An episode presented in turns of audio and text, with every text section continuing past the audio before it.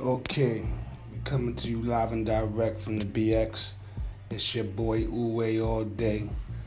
Lyman Love, Prospect Love, Ranch Love, Forest Love, McKinley Love, Cortland Love, Westside Love, all kind of love. Antigua Love, Jamaica Love, things like that there. I'm basically starting this so we can, know, just tell your deepest, darkest secrets about a hood story. You know what I'm saying? And it got to be true. You know what I'm saying? Because I will be checking in. I'll, I'll be adding people to follow up on whatever you leave here. So tell your best hood story. Let's go.